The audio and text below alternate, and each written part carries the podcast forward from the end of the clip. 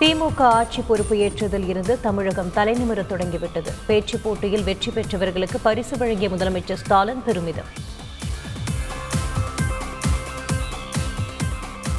பாஜக குறித்து பொன்னையன் பேசிய கருத்தை அவரது சொந்த கருத்தாக எடுத்துக்கொள்ள வேண்டும். ஓபிஎஸ் இபிஎஸ் கூட்டாக பேட்டி.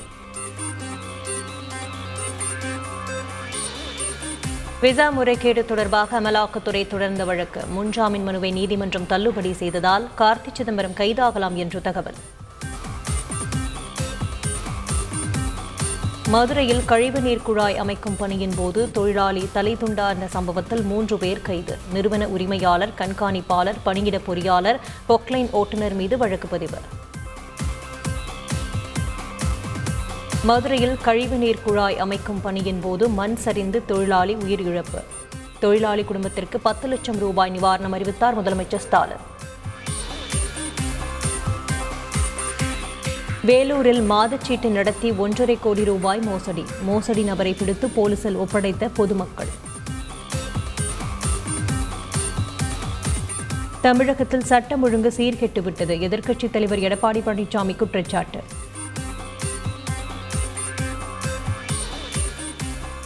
தனது பிறந்த நாளை முன்னிட்டு இரண்டு பேருக்கு ஆடு வழங்கினார் பாஜக மாநில தலைவர் அண்ணாமலை. தமிழகத்தில் சட்டம் ஒழுங்கு சீர்கெட்டு இருப்பதாக விமர்சனம்.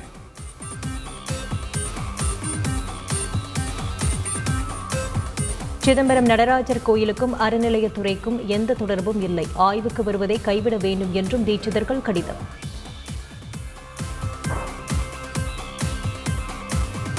மூத்த பத்திரிகையாளர் தினத்தந்தி சண்முகநாதனுக்கு கலைஞர் எழுதுகோல் விருது. சென்னை தலைமைச் செயலகத்தில் வழங்கினார் முதலமைச்சர் ஸ்டாலின். சென்னை உயர்நீதிமன்றத்திற்கு இரண்டு கூடுதல் நீதிபதிகள் நியமனம் செய்து குடியரசுத் தலைவர் ராம்நாத் கோவிந்த் உத்தரவு.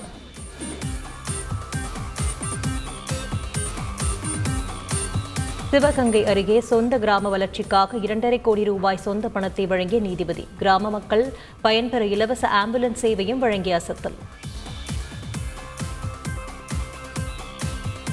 போக்குவரத்து விதிமீறலில் ஈடுபட்டவர்களிடம் கடந்த ஐம்பது நாட்களில் ஆறு கோடியே ஐம்பது லட்சம் ரூபாய் வசூல். சென்னை மாநகர போக்குவரத்து போலீசார் நடவடிக்கை.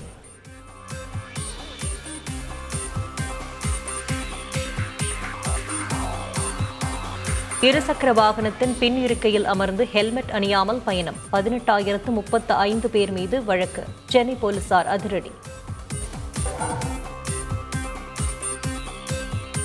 ஹைதராபாத்தில் பதினேழு வயது மாணவி கூட்டு பாலியல் பலாத்காரம் செய்யப்பட்ட விவகாரம். தந்தை அளித்த புகாரின் மீது போலீசார் வழக்கு பதிவு செய்து விசாரணை. கேரளாவில் நேற்று ஆயிரத்து நானூற்று அறுபத்தைந்து பேருக்கு கொரோனா தொற்று. ஐந்தாவது நாளாக தினசரி பாதிப்பு ஆயிரத்தை கடந்ததால் தடுப்பு நடவடிக்கை தீவிரம். காரில் ரகசிய அறை அமைத்து ஒரு கோடியே அறுபத்தைந்து லட்சம் ரூபாய் ஹவாலா பணம் கடத்தல். கேரளாவில் இருவர் கைது போலீசார் விசாரணை. கேரள மாநிலம் திருக்காக்கரை தொகுதி இடைத்தேர்தலில் காங்கிரஸ் வெற்றி. கம்யூனிஸ்ட் வேட்பாளரை இருபத்தைந்தாயிரம் வாக்குகள் வித்தியாசத்தில் வீழ்த்தியது. நாட்டில் வலுவான எதிர்க்கட்சி இருக்க வேண்டும். பிரதமர் நரேந்திர மோடி விருப்பம்.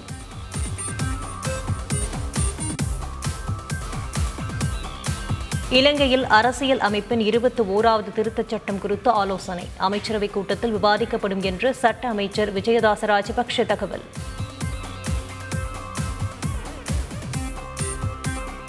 ரசிகர்களின் உற்சாகம் சம்பளத்தை விட பெரியது. ரசிகர்களுடன் தான் நடித்த விக்ரம் படம் பார்த்த நடிகர் கமல்ஹாசன் உருக்கம்.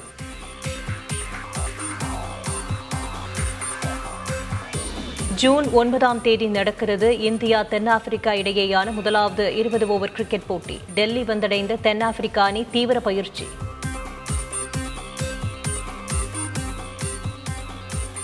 பிரெஞ்சு ஓபன் டென்னிஸ் போட்டியில் பதினான்காவது முறையாக இறுதிப் போட்டிக்கு நுழைந்தார் ரஃபேல் நடால். மூன்று மணி நேரத்திற்கு மேலாக நடந்த அனல் பறந்த ஆட்டத்தின் போது காயத்தால் விலகினார் அலெக்சாண்டர் பர்வர்